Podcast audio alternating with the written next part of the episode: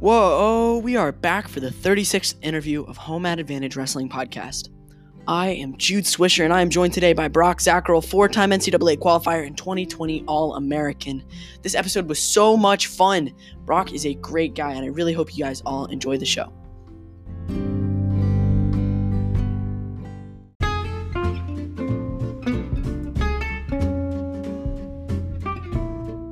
Howdy, guys. I know a lot of you, just like me, are struggling with how the quarantine has been affecting your training.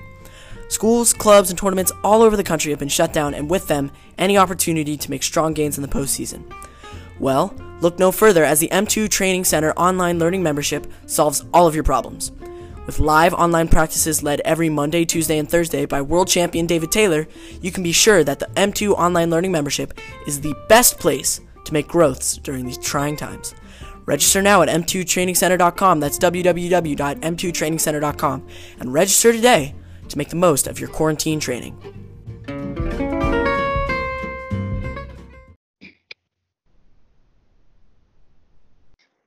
All right. Hey, guys, we are back for the 36th in- interview of Home Advantage Wrestling Podcast. I am Jude Swisher, joined today by uh, my good buddy Brock Zacherl. Brock, what's going on? Not too much, man. Thanks for having me. Always a pleasure. Hey, it's it's no, it's my pleasure to be able to interview you. So, uh, dude, how has quarantine been affecting your life right now? Uh, not it's it's actually been pretty helpful. Uh, I just moved into this house on the Clarion River, so having time for me and my fiance just to tackle all all the things that need done in here. We just redid our bedroom. Uh, we couldn't have really got it done if she was still working and I was still Mhm. competing. So, um, we're staying productive. We're staying busy to just keep our mind off all the negative things that are going on in the world right now. What's your uh, what's your secret to that? How do you you know stay away from all that that negative stuff, um, and and stay productive? Put your freaking phone down. You know, that's, Yeah. that- that's the biggest thing is when you start staring at a phone screen, it's easy to get sucked into these rabbit holes. And it's fun. social media is made to be this great thing that brings people together, but it just seems, you know, nowadays a lot of people are tearing each other down. And so, you know, put your phone down, go outside, find some project to do, and you know, you'll you'll find yourself forgetting about that stuff Mm. very fast. When did you discover that? honestly, right, I bought this house Nice. I, I was as bad as anybody. When I get those notifications on your phone, they'd say, you know, you spent four and a half hours looking at your phone or whatever, and so it was a long time. So Yeah. um, I was always bad at it, but I'll tell you what, this this house has made things a lot easier because there's always something to do around here. That's fantastic. Um, so all right, let's let's take it back all the way to the beginning. You know, where how did you get inter- introduced to the sport of wrestling? So, well, growing up, I was a huge WWE fan, John Cena fan, you know, in particular. I liked uh, Goldberg too, Rey Mysterio, a couple others, but those are just off the top of my head. So, I was about six years old, and I have a twin brother, and we both decided, you know, let's let's go out and give it a shot. And you know, we walked into practice, and very soon realized it's not WWE. So, Yeah. um, after that practice, we didn't go back. And uh, eventually, you know, growing up, m- me and Brody played a lot of sport. We played soccer and football. You know, we were good athletes. And uh, eventually, one of our buddies came. He was a wrestler, and we played football with him. And we would get in wrestling matches in my living room floor. My brother would Mhm. beat this kid, and he, you know, he would always talk about. He's like, "No, I'm good. Like I go to the state tournament stuff, and this is still PJWs back then." And uh, so Brody said, "You know, I want to try wrestling out," and so I followed suit, and you know that kind of started it off. My brother was a killer right off the bat. He, you know, he was medaling at tournaments, t- first, second, third place. I kind of staggered back a little bit, but it didn't take too long for it to catch on. You know, it was it, it was in our blood. You could tell right away that we, we were going to be something special. Did you, aside from your brother, did did anyone else in your family wrestle? No, um, uh, my dad was a basketball player, but it's funny. He, he never. He was a good basketball player too, but he never, like, it- he never really pushed me to play basketball because I never even gave it a shot that I can Mm. remember at least. So, uh, but once we started wrestling, man, he, loved it. His school didn't have wrestling growing up, and you know, for as for as fast and as hard as he fell for that this sport, he, he was a wrestler, man. If if they would have Oh. had school, he definitely would have been a wrestler. That's awesome. Did you like wrestling right from the beginning? Like as soon as you started it? I I want to say yes, but um, I, I how I can remember looking back on it is like everyone at Brookville, we we were good. We had a really great team of youth guys coming up through. So I got my butt kicked a lot, and Mhm. I, you know I can't imagine. I thought that was very fun, but then you know one day I can remember beating one of the better kids, and then after that's whenever I started having fun. And growing up, one of the things that I don't think I did a very good job of is I was ultra competitive. So like for me, like every time I went in the room, I was super serious, unbelievably serious. hmm And wow, that's really good. I, I don't think I, I took enough time to, you know, stop and, and smell the roses and, and, and really enjoy it to the best of my ability. I really didn't start totally enjoying it until, you know, I was in college, which is probably Yeah. strange for some people to hear. Yeah. No, I mean it's it's tough. It's especially when you're losing. Like it's hard to like the sport, right? Yep. Um, well, I mean, Mike, uh, here's another question. Like, how, even though your dad really, he wasn't a wrestler in high school or, or college or anything like that, how did you, were, were you primarily self motivated? How did you, you know, continue trying to get better? Yeah, so um, you know, like we've talked about before, um, one of my biggest things is uh, so in our gym we have gym class and there's names on our wrestling mat. So in our practice room they have them put right into the mat, the, all the Brookville state champs.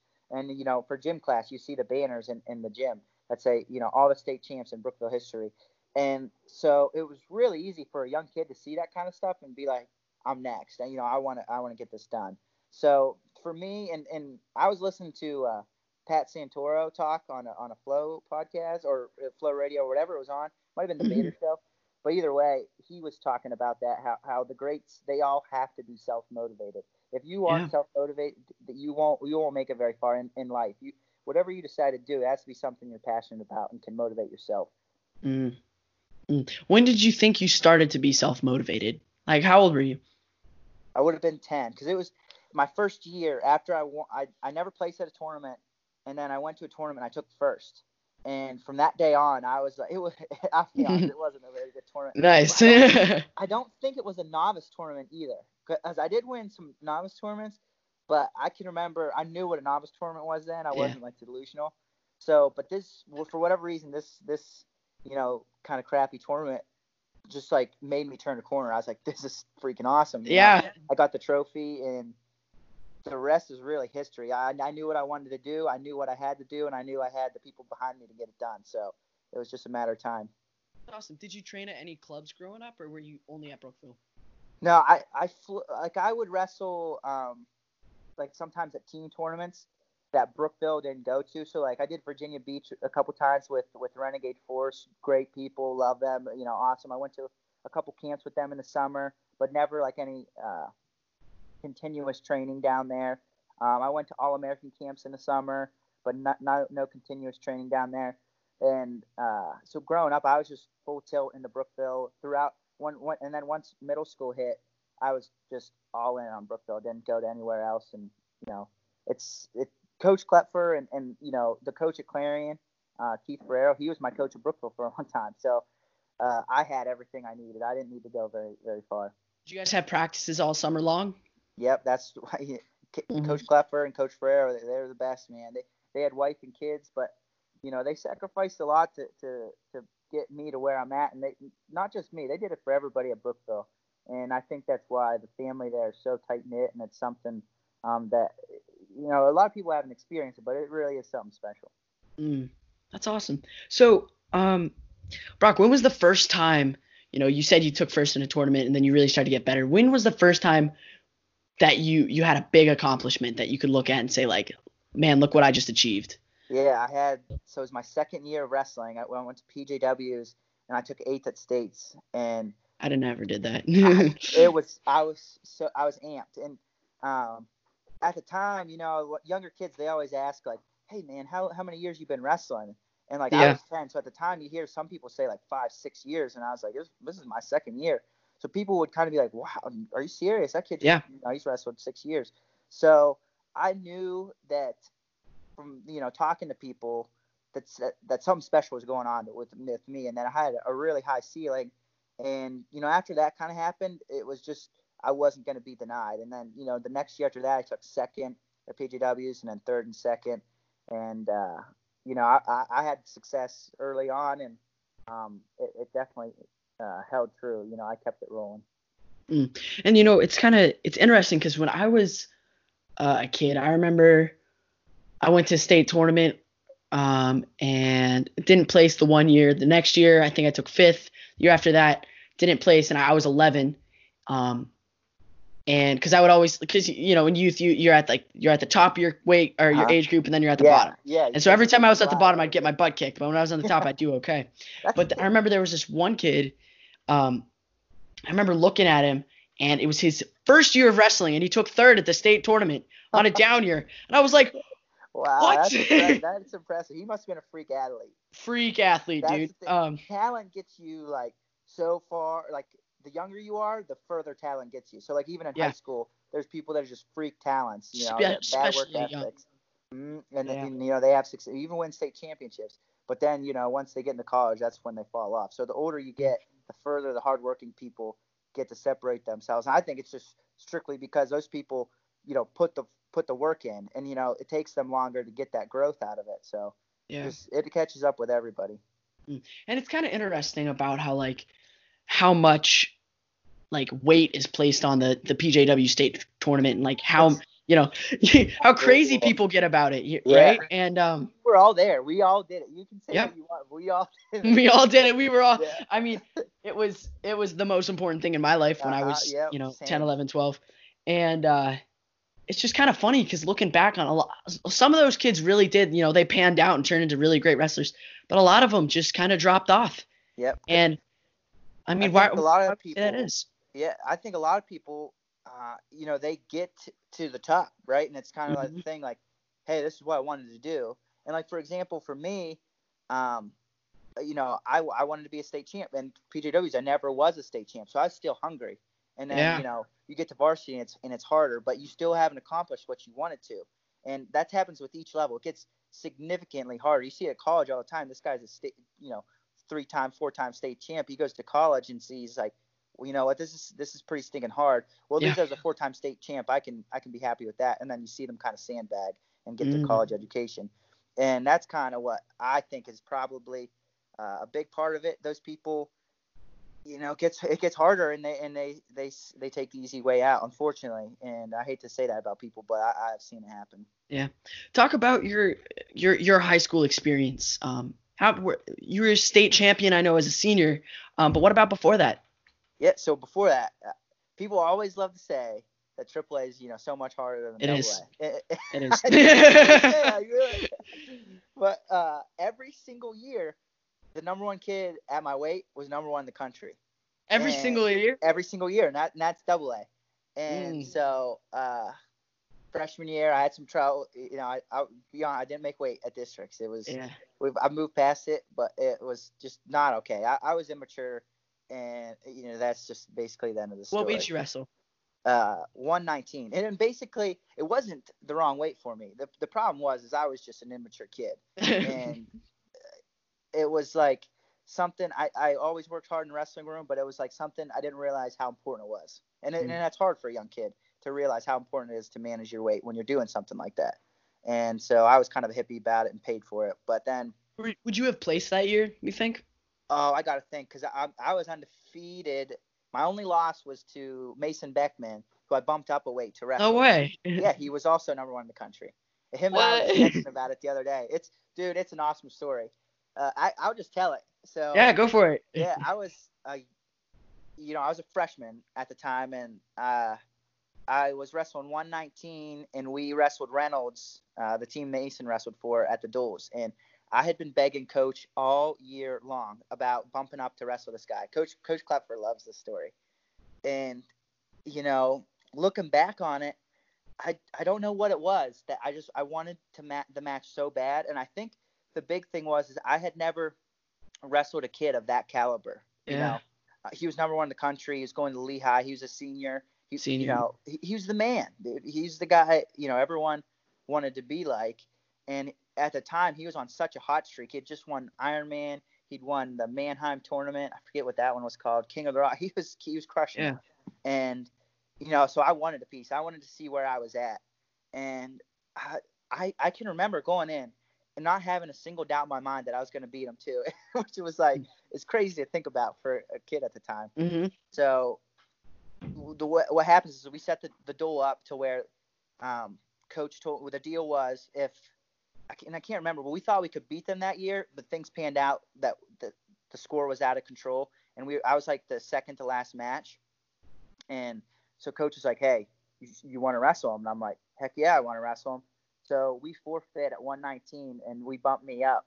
Oh. dude the crowd went, they went berserk. They went nuts. It was like it's the loud well brookville was a beast team back when in in the 90s when they won states. So Mhm. outside of that in the 2000 era that's the loudest that gym's ever been. I can say with 100% Oh man. and it was it was a super cool experience but um, the match didn't go my way. It was what was nice is it kind of it was ended up being like a tight score like five one or something like he didn't Mhm. he didn't crush me but like it was a very dominant college style win where like he took me down right away rode me for a period took me Mhm. down again rode me probably had like six minutes of, ra- or five minutes of riding time in a match but um yeah it was an eye-opener and like i said the score was like semi-close so it was like to me at the time i was just telling myself hey you're four points away from the best best in the co- best there is you know Yeah, I was- wait up, right? uh, yeah, yeah, oh, yeah. And I was a young freshman too, so um, it was a really motivating thing. I'm really happy it happened, and um, you know, Mason and I have a really good relationship. I think because of it too.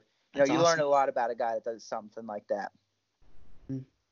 But yeah, and then so that year unfortunately didn't pan out, and then you know my sophomore year I took seventh. I didn't I didn't have a great tournament, you know that's the thing. It's hard for a young kid to be consistent. You know, I, Yeah. I bumped up to 30 138 after that, and then you know I was 38 again. I took fourth, lost to Zain Retherford in the semis, and uh, in my my senior year I took first. And I, you know, at the time I can remember thinking, uh, you know, my my bracket like like was was very winnable. I didn't think that there was too many people that could really push me.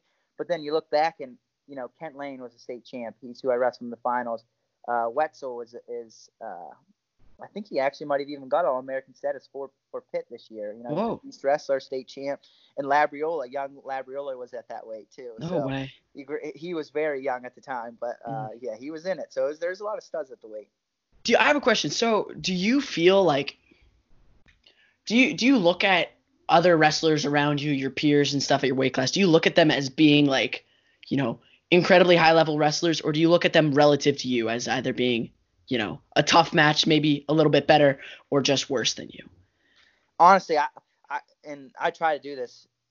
Uh, I try to stop doing this, but it's so hard. You- you- Mm-hmm. People can say what they want. You're always comparing yourself to other people, and it's it's one of the worst possible things that you can do because you put doubt in your mind. You start questioning things, and, and so. But I did it. I've done it for a long time, and I still do it today. I, you know, I can say whatever I want and be as cocky as I want about it, but I do do it.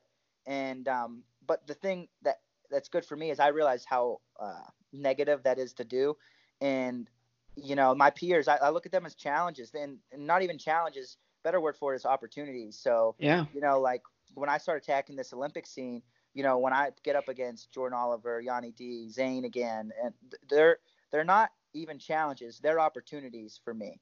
And th- and when you think of it like that, it's something that you should be excited about, not Yeah. something that you you start to worrying about. Well, what's what happens if this happens, this happens? No, you don't think like that when you think of it as an opportunity Mm. and it's something to attack, something to take from the other guy, and that mindset's it's super powerful. Because like I said, everyone does it. Everyone compares themselves to each other.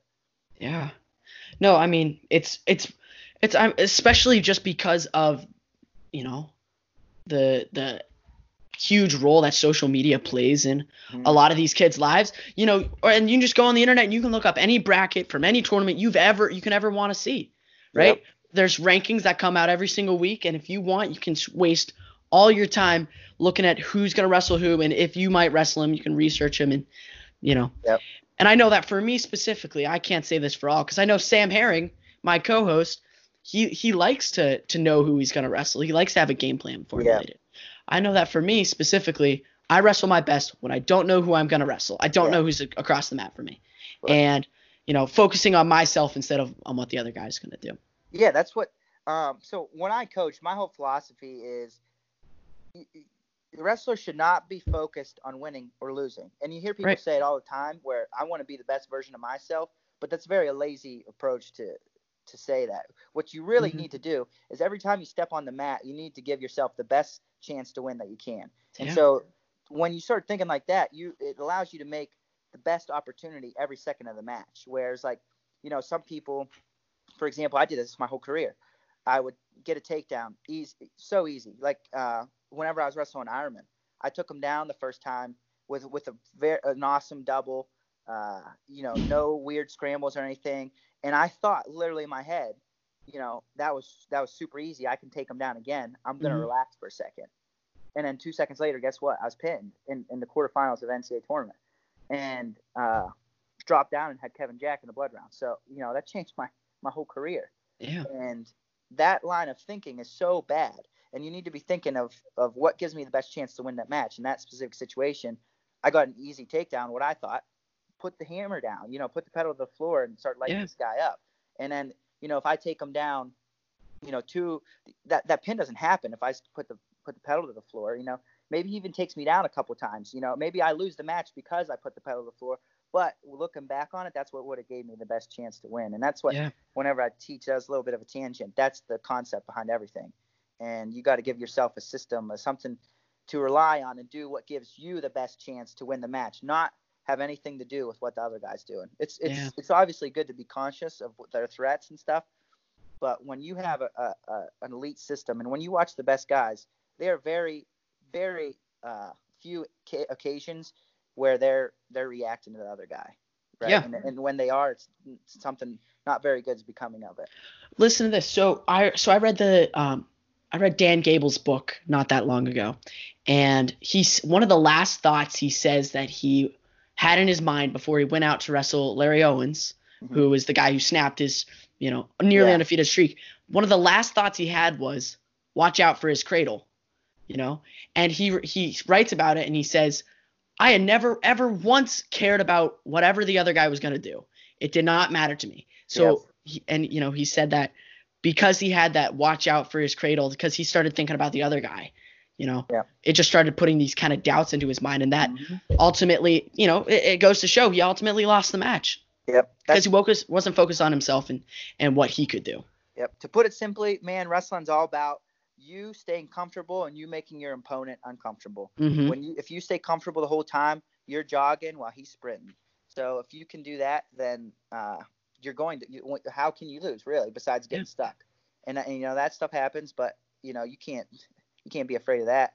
Right. And so when you think about it like that, and I think that's the right way to think about it, you don't want to be reacting to the other guy. You need to be doing what what works for you. That's Yeah. what gives you the best chance to win matches. Yeah, no, I mean, I I completely agree with you. Mhm.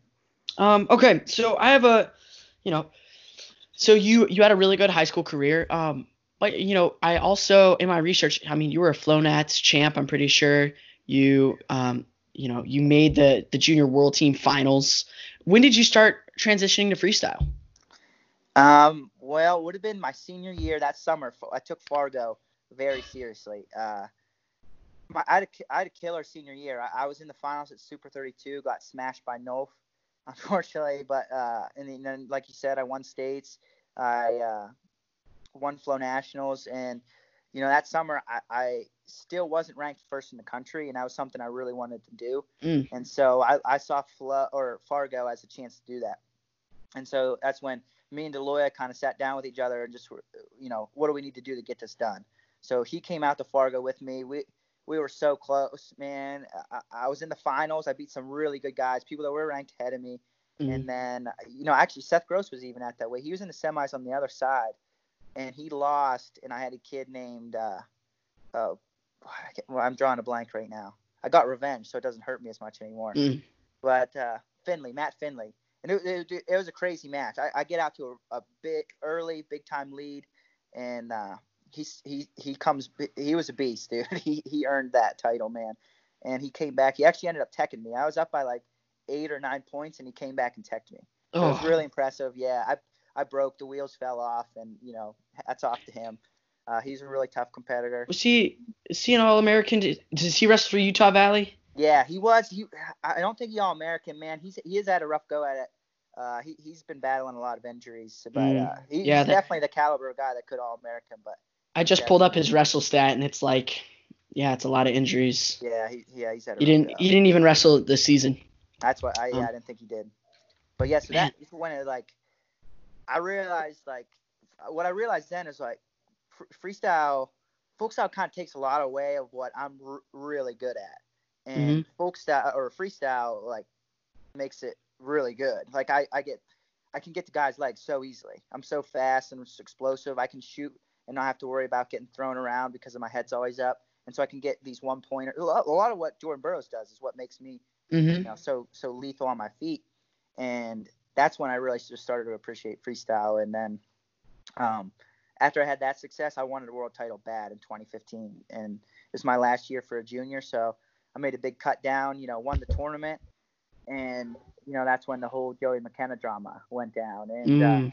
it was it was super unfortunate and a lot of people uh they they give me flack they're like well you should have just made him make you know because I, I i fought for a an allowance for our, our challenge tournament. And i was cutting an unbelievable amount of weight. It was, it was really hard on me. I did it right. You know i shrunk my body down. I was walking around at like 36 and then you know i never used it, like anything negative and no plastics no sauna no nothing. I i, I did it right. And but it doesn't mean it was easy. And Mm-hmm. so I fought for that. And people said, well, you should have made, because he never had made the weight ever. He, he wrestled uh, 65 seniors during that tournament. And and I just always tell them people, I'm like, dude, I I thought I was the baddest dude in the planet. you know, I like that's the thing about wrestlers. We're all alpha males. I, it Yeah. wasn't about conquering Joey McKenna at that point. It was about okay, I'm taking this guy out, and then I'm taking out the rest of the world. So Yeah. like that never even crossed my mind. I was not worried about Joey McKenna. Obviously, I was you know ready for the match and respected him, but that's not what it was about. You know, No. I didn't want any easy way out. I was trying to win a world title, dude. I there's no easy way to do it. So, Yep. uh, you know, that's the only kind of negative flack because you know obviously he went on and didn't make weight at the tournament, so pe- you know people like to talk about that. Uh, but you know, I looking back, I was very mad at a long for a long time, and even today, you know, I'll, I'll never say I, li- I like the kid, but um, you got to think he wanted a world title more than anything, and you know, he there's no way he did that on purpose. So Right. Right. Well, I mean, you know, you got to make the weight. You got to make the weight to wrestle. So that's true. That's part of the Um, deal. that's part of the deal. All right. So, you know, you had you had a lot of success, especially in your senior year of high school. Now, talk about your your transition to college wrestling. Why did you decide on Clarion? just because th- throughout the process, well, one thing is I committed before my senior year. So like Mm. my my cr- killer senior year, uh, you know that what that didn't even happen. The best I had on my resume at that point was I actually had a good Flow Nationals tournament the year before. I took third at a, at a pretty tough weight, and so I was getting recruited, but not by any of the like the big time schools. And through the process, I kind of realized like you just don't get the like there's there's there's salesmen right every college coach is running a business and Yeah. through that i realized like what they're saying is they're not lying to you but what you need to realize is not everything they're saying is true and so the longer i got through the process the more i realized how i needed someone on my side like someone i could trust through this process and someone that i could rely on he's not going to find someone the next best guy if, if i don't have the success right away that's just so important and I had that guy in Keith Ferraro. You know, he's a guy that's coached me since I was 10. So when he got that job there, whenever I was in, I was in ninth grade, uh, the summer of my ninth grade year, he got the job there. I, I mean, I pretty much knew I was going there. So eventually, I just got sick of the process, and I got, I didn't want to really waste anyone else's time. I Mhm. just sat down with them and said, you know, this is what I want to do. This is what I want to be. Let's get it done. Man, that's awesome. And I know it's not that easy for a lot of people. A lot of people get like Yeah. caught up in the in the whole recruiting process. I think Um, the, one I got some advice that really helped. I think social media again makes such a negative impact on people. Mm-hmm. They they want they don't want to go to the, to the small school when they could have went to the big school because they, they're afraid of what other people would think. And but then you Mhm. always see that those people they just aren't happy there. It wasn't the right fit for them. You know, Yeah. while while they were experienced Clarion and they see the coaching staff and the guys and they, and they say, wow, you know, those are some great dudes. Like I love the atmosphere there, and you know they end up picking the other school that's you know the Big Ten or whatever. And then you know they fall off. They don't have any success, or you know to see them get beat up and all that Yeah. stuff. And that's where I just think you need to follow your gut. Someone told me that. You know, you'll just when you get to the place you're supposed to be, you'll get that sign. Like some, someone, you'll have that feeling. This is the place for me. And when Mhm. you get that feeling, man, you, you got to act on it because that's fate. That's fate talking to you. So Yeah. And you know, I'll use him as an example because he's my he's my dude. But like Chance Marsteller went to Oklahoma State And it didn't example. didn't fit in at all, right? And he he had a really rough first year there, and then you know, a couple years later, he's at Lock Haven, much smaller school, you know, considered you know a, a different tier than Oklahoma State by a lot of people. But look what he did, Yep. all, all American, right? Yep. uh, You know, And threat good to win it, example too, of- man. He was. he he's the was right there. Yep. He's was an right awesome there. dude. So I mean, but what what would you say the biggest difference from high school wrestling to college wrestling is? What what was the biggest transition for you to make? for me to te- uh, Brookville does a great job of teaching technique. So technique was never the issue Mhm. with me. The issue was, dude, everybody that grabs a hold of you at this level is a man. Like they, they're- have years in, in the college weight room, and the second one of them dudes grabs a hold of you, you can tell. Like they, like they're for real. There's no there's no easy way out now. Every point Yeah. you get is you got to earn. And so uh, to me, that was the biggest thing. But even that, you know, speaking to the younger guys that might be worried about it or maybe even going through it, you know, that's it. You just you keep throwing yourself in the fire, and a couple weeks, maybe in a couple months, that you you become that guy. You become that man too. You Yeah. you know spend that time in the weight room, and you'll never notice it. So then you can start tailoring, like fixing your technique, seeing where you're breaking down, and all Mm. that kind of stuff. It's kind of interesting because so, you know, all throughout my my youth, whenever whenever uh, uh, you know the Penn State guys, because that's who I would watch the most, because I Rec Hall's in my backyard. I would go and I'd watch, you know, they'd have close matches, Mhm. like three point matches, two point matches, and Yeah. I never really thought anything of it. All I knew was like, oh, he's getting he, blue guy's getting his hand raised.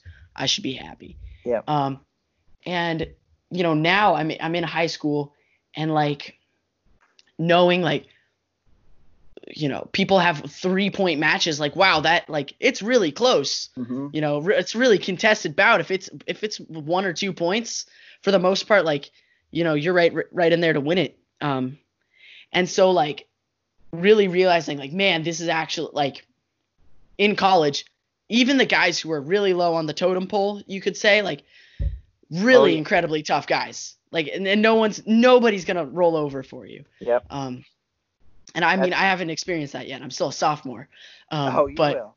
i will. I, i'm will. fully expecting it That's Oh, that's the thing. Everyone's elite there. You know, everybody who wrestles a state champ, multiple time state champ. Yeah. And you know, like even the the best of the best are never out of the water, man. Like look at the year Jason Nolf was having, and then he has that Mhm. tight match with uh with Hayden. And Yeah. look at Bo, Bo Nickal back when he was on that tear. He had a really tight match with the the Rutgers kid, Garvin, I think's his name. yeah And so yeah gravina you know, you have one off day, man, they're right there. And that's why a lot of people just don't realize how special some of these guys were that were able to do the things that they did. So Mhm. it's, And I mean, it's it's- definitely another level. it's difficult to like put into perspective because you know there's always this attention on the top guys right and they're like look how incredible they are they're dismantling these people Yeah. but it doesn't really put it in perspective for how good the guys they're actually Yeah, dismantling. Yeah. like like Bo Nickal pins Sammy Brooks in a spladle makes it look like the easiest thing ever yeah. Sammy Brooks, like if you don't know who that is, you probably don't think Sammy Brooks is that good, but oh my gosh, right? Uh-huh. Sammy Brooks is Yeah, an, an incredible, incredible wrestler. And so, you know, especially for, you know, I can speak because I'm a kid, especially looking up, it's very hard to put it into perspective just how good everybody is at the Division One level. Yep. You know, And they're you there also- for a reason. the one thing that's really hard for people to see is those guys are so tight, but they're also so lethal. So like the same kid can go out and lose, you know, he can get majored 12, Yeah. 12 2, 12 3, whatever. He can win the next week. Yeah. It can happen at this at this level because when you make some minor adjustments or you just instead of becoming the guy you were the guy reacting the first time you become the guy calling the shots the next match the, Yeah. t- the tables totally turn and when you realize that you get to kind of tell yourself you know you you, you learn to that the losses don't matter right now it's all about Mhm. learning from them figuring out how can i be the guy calling the shots next Mhm. time we compete and you know just learning how to adapt and how to make your style work and get to your best positions and stay there on on anybody Well, you know, so moving on, Brock, congratulations, All American, man. Um, right dude, how does it feel? What's it like? It's amazing, man. And I've said it before, and on my little Flo piece that they did, I, I had made peace with the fact that it was probably not going to happen, and uh, you know, because it was all about just, and I'm glad it did, because it makes you realize really what this was all about, and you know, the things I was able to accomplish, uh, the man I turned into, they just really show you how great of a situation, and you know, the people behind me, they really are and it Mhm. makes all their sacrifices worth it. And it just shows you how special a place Clarion really is. To just take this this kid from Brookville, you know, that had some success in high school and make him an, an NCAA American is that's unbelievable. I never left Mm. there my whole life, and so it, it's a great feeling. And I think the one thing I do want to address is I think some people might even put an asterisk by this, but here's what here's what my my thought process on all that. And clearly, you know, I'm biased, but after hearing this, I think I don't know how you could argue with me. Mhm. So, an an All American, you got to think like what that means. And in normal years, it means you place top eight at the NCAA tournament. None of us asked for this. You know, no one asked for this Right. tournament to get chance canceled. No one asked to be handed anything. But, but we didn't have that opportunity. And so when you don't have that opportunity, you need to look deeper and say, you know, well, what does an All American represent? And they represent a couple things.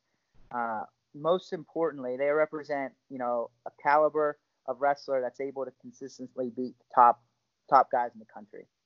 And you know how they kind of decided the guys at each weight, I'm not totally positive, but everybody on that list exemplified that. Yep. And you know, digging deeper, they represent somebody that works incredibly hard, loves the sport, you know, never takes a day off, and is just something, someone that's really special. And every, like I said, every single person on that list, you know, that they fit that mold, and that's why I think everybody on this list uh, deserves to be an All-American, and I think that they should be bragging about it like crazy. Mm, man, that's awesome. Here's a here's a difficult question. Um, does it, you know, how did you cope with? So you're a three-time NCAA qualifier, correct? Mm-hmm. How did you cope with not Well, Physically four, I guess. well four? Yeah. Um, how did you cope with not actually getting a chance to to stand on that podium your senior year? You, know, right there. You know, eh, no, nobody doubted that you were, you know, in the in the mix for a title. yeah. Was how how difficult was it for you to not get the chance to wrestle in that tournament and to prove to everyone else that you can be a national champ? It was tough, and that's why you know I'm not gonna lie to anybody. People have been telling me, you know, you you handled this extremely well. You know, the next day I was on Flo, giving a, a, my perspective on everything. Mm. But it wasn't like that initially. I was crushed, uh, worse than I anyone. I can almost guarantee you that I was crushed more than anyone. I went immediately home, sat down, and just started bawling. And you know, my dog started attacking me. It, I didn't move. I didn't move for an hour. But then, you know, I picked up my phone and I had all these messages from people, and you know, a lot of people I didn't even know, and they were people from Brookville, Clarion, saying all these great things.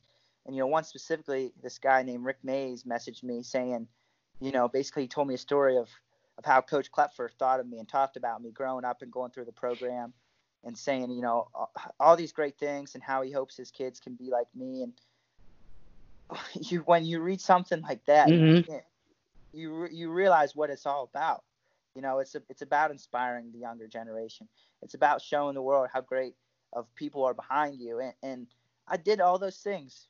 You know, no one will ever question that. And so to have those people be proud of me is, you know, my mom, my coaches, the people of these two cities, you know, in Brookville and Clarion, all I ever wanted. So that, you know, once I was able to realize that, I, I was, I was pretty happy and I was proud too of what I was able to do.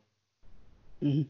That's incredible, man. Like what a what a well developed perspective just to you know put it you know really to to look at the the whole situation and and you know try to take good out of it because you know especially with the coronavirus and the nature of it is like people are scared right mm-hmm. yeah and fear you know it's just because we don't we didn't really know what we're up against and so yeah. people are reacting in the worst way possible which is they're freaking out and everything's getting canceled and there's so much negativity just detracting from from our quality of life right uh-huh, when you're yeah. when you're spending time just you know browsing twitter and all it is is people complaining and being sad and there's so much bad stuff going on like it is so easy to fall into like um, a victimized mindset yeah it's horrible it's horrible and that's the really thing tough. like you, you, that, that can't happen at brookville clarion man we don't allow it it's it's like something everybody in the in these places are bringing each other up and i realize unfortunately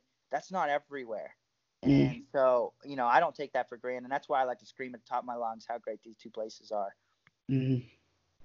Mm. that's really special um okay here i have a question about you know the the Flo film. so well first you know you were on the the day after you know all this went down how did you get in contact with bader how did they reach out to you well, I, dude, I was going nuts. Like you know what I was saying. I, mm-hmm. I I was so upset, and immediately I just started. I was desperate, dude. I was looking for answers. I was like, "Hey, do you guys think we're gonna get any eligibility?" And you know, CP was he's the man. He he always gets back to me. He he really is just he's a genuine guy, and I hate when I see people talk bad about him or anything because he really is. He's a genuine guy. He had no reason to respond to me, he, and he didn't even have answers. But you know, he he gave me you know, he's like, I don't know anything either. I know as much as you, but if I know anything, you know, I'll let you know. Yeah. And so that next morning, I get him. He's like, "Hey, do you want to come on?" And because I think he could tell, you know, I was hurting pretty good, mm. and um, so I thought, you know, they thought it would be interesting to have me on, and I said absolutely. And that's that's because I knew at that point, you know, I could help people. I knew that there was people that were going to be struggling, and you know so that was the whole goal with everything was just we were trying to help everyone out. And i think we did that. I think we did a good job. They did a great job. Yeah well they did. So then did you know that you were gonna have such like a, a star role in their in their film? No clue. I i had i did not see that coming. And mm. um it was a it was like a week or two before uh David Bray messaged me and said that they were putting this together, and they were like, he just said he wanted to let me know you know that it's coming along good and that you know he thinks that the message that we were going to put out was something really special. And was. so then i got i got super excited you know I, I had a bunch of people over here and we watched it. Not a bunch obviously. There was like three my, my fiance and and one of the coaches here. So we were we, we followed the rules. But um yeah I, I think what they did was something really special because it's easy for wrestlers to, to look tough on, on the outside, mm-hmm. but and it's a, a, lot of people are saying that they feel um, good about this and they've made peace with it, but th- there's still going to be a lot of people out there that need that help. And I think right. this this this documentary will definitely help them, and um, I can see something of this nature happening at some point again in the future. Yeah. Um, it's not inevitable and when it does, you know, these these poor people they'll have something to to look on and kind of give them a little bit of perspective. Mm-hmm. Man, what? How did you feel the whole film turned out? Um, amazing. I, I loved what they did. I'm glad that they even thought to do it. You know, yeah. those, those guys have a million things going on. You know, they and and people hammer them. They're they're always blaming them, yelling at them for not doing this or they should do this and not this and you know mm-hmm. whatever. But like you know they thought of that. And they're always trying to, to do good by the wrestling community. And it just stinks to see people so hard on them so um, yeah. the fact they were even to think of this and then put this together so fast and do such a great job doing it just you know tip of the cap to them. They they, they really deserve it. No the guys at Flo really they really do a great job. They you can tell that they put it uh, so much of their lives and their their energy into producing not just content but high quality content for for wrestling fans of all ages, all skill levels, you know, all interest levels. Yeah. And it, you know, I, we don't really talk about this a whole lot, but the reason Sam and I started a podcast is because we were inspired by Flo. Yeah. We were inspired by how they were doing it, and we admired them for being able to be so passionate about this awesome sport. And um, I mean, like without them, I wouldn't be here. I wouldn't be Yep. doing this. yeah, that's, and that's what it's all about. And, and you're helping people, dude. Like people watch this and get inspired just like you did. And you know, having people on like me and all the other people you have, you know, they everyone has something good to say. And when you Mm. can get some, have a beacon of light and you can beam out some great great insight and, and knowledge, dude, it's it's makes it's a ripple effect and it can make a really big impact. And you know, you'll never even know it probably, but you're doing it every time you do one of these. And, and dude, if I can just reach a fraction of the amount of people that that Flo reaches, then I'm going to be very grateful because, you know, I from the bottom of my heart, I really enjoy doing this. I love the sport of wrestling more than anything. I love Yeah. interacting with it in any way I can, and um, you know, just being able to talk to wrestlers and learn from their mindset and you know it's just very special and if and if people can listen to this and to, even in 15 years because this stuff's going to be on the internet Oh yeah. Right? Even if they're not even listening to it today, they listen to this in 15 years and they can take one little grain, uh, one little morsel of uh, of, of truth and value, and they can apply it to their lives. And I, you know, I consider this a huge success. Yep, hundred percent. It's pretty, it's pretty awesome that I have the capabilities to sit in my my living room and you know interview an all American and, and have people listen to this. It's Mhm. it's a very special age we're living in. So I mean, you know, we're coming to the close of this interview. It's been about 45 minutes, but um, you know, Brock, what's something we don't know about you? What kind of hobbies do you pursue outside of wrestling? Oh boy, do I got one for you. Oh Uh, man. So I am a die-hard Magic the Gathering fanatic. nice. And, and I don't know. Do you know what that is? Yeah, I know what that is. Oh, I don't. yeah, so- I I play Pokemon. I don't play Oh, okay, Magic, yeah, but I do. I do play the card games. Magic's way better, but Oh. I go on that. But Oh, yeah, man. so I started playing Magic my freshman year of college. Crazy, I know, weird time to get into something Mm-hmm. like that. But dude, I got so deep into this. I spent not hundreds, thousands of dollars on these cards, and I would go to, to all these tournaments. And, and I, I, dude, I'm I'm mediocre at best. you know, it's just complete passion driving me to go to these things. My brother is actually my brother's very competitive. He he he basically if he enters a tournament, he wins it, and he doesn't even need to have the best cards or deck or whatever. He, he's just always crushing it, and uh, so that's like basically, especially during wrestling season, I'm wrestling or playing Magic or school, I guess. But Ah. uh, you know, that's that's something that I don't think very many people know about me. People that know me real well know how big of a fan I am, but dude, it's it's I love it. That's awesome, man. Like, I mean, people don't know that I. uh, Only my teammates really. they don't know I play Pokemon. A lot yeah, of people. that's basically just my teammates now. Yeah. And it was, I mean, it was funny. So I, ch- I changed schools this past year and I went from state college to Bellefonte and didn't know almost anybody on the team. You know, I mean, like, we're in the same county, we're in the same, like, district and whatever. And so you, like, know the kids, but you don't, like, know them. Know them. Yeah, I Um, know what you mean. And I, the first tournament, I brought my Nintendo Switch and I was playing, um, I was probably playing Zelda or something. and I, I was just sitting in the stands, completely chilled out, just playing my Switch. And the kids on the team thought I was very weird. They're like, why, why is he doing this? but listen, man, like, and then, you know, I, I started having a little bit of success and the kids started to get to know me. And then it was like, just part of who I was. Like, Yeah. oh, dude, yeah, he just brings his Switch to all the tournaments, and you know, instead of lo- watching wrestling, because I, I like if I like watch wrestling during a tournament, like my energy level goes up, and Yeah, I get zapped. It takes yeah, I get zapped. So I, all I do is I go sit behind the bleachers, I go sit in the hallway, put in my headphones, just play some Pokemon. I know. love it. That's smart too. It really is. Because that's why, dude, end of tournaments, people are freaking zonked. They're they're tired. Yeah, it has nothing to do with matches. It's just being aware all day. yeah, being emotionally into it, it's dude, exhausts you. And that's what's cool about wrestling is because even though, you know, we're all wrestlers, right? And we all can appreciate the sport. You know, it's still just a just a, a fraction of who we are as a person and our personality and what drives us and what motivates us, what entertains us. Because we're all different. We're all human beings. 100%. It's and uh, you know, Spencer Lee likes Pokemon. I like Pokemon. You like Magic the Gathering, and like that's stuff that y- can't be conveyed to you through a wrestling match or on TV. You can't you can't get that from somebody unless you can actually talk to them and, and learn from them. And, You know, if I can, I like I just like learning about you guys. I like learning about top wrestlers. I like, you know, getting. It's not as much about learning about you as a wrestler, but more about learning who you are as a person hmm um, that's what I kind of look forward to in interviews. Yeah. You know, how how can I not only make it so I learn about them, but so that the people who listen to this podcast get to see a side of you that they can't they can't see on the wrestling mat. Yeah. So, That's like everyone. We talk about wrestling. All every wrestler talks about wrestling religiously. You know? Yep. And we love it. But you really want to get to know someone and really, you know, make them happy. Talk about their hobby. They'll talk your ear off. something that's that's kind of a little bit secret, right? They don't get to talk about it all the time. So when they get to start blabbering on about it, man, you'll have a friend for life. dude, dude, for real. So okay.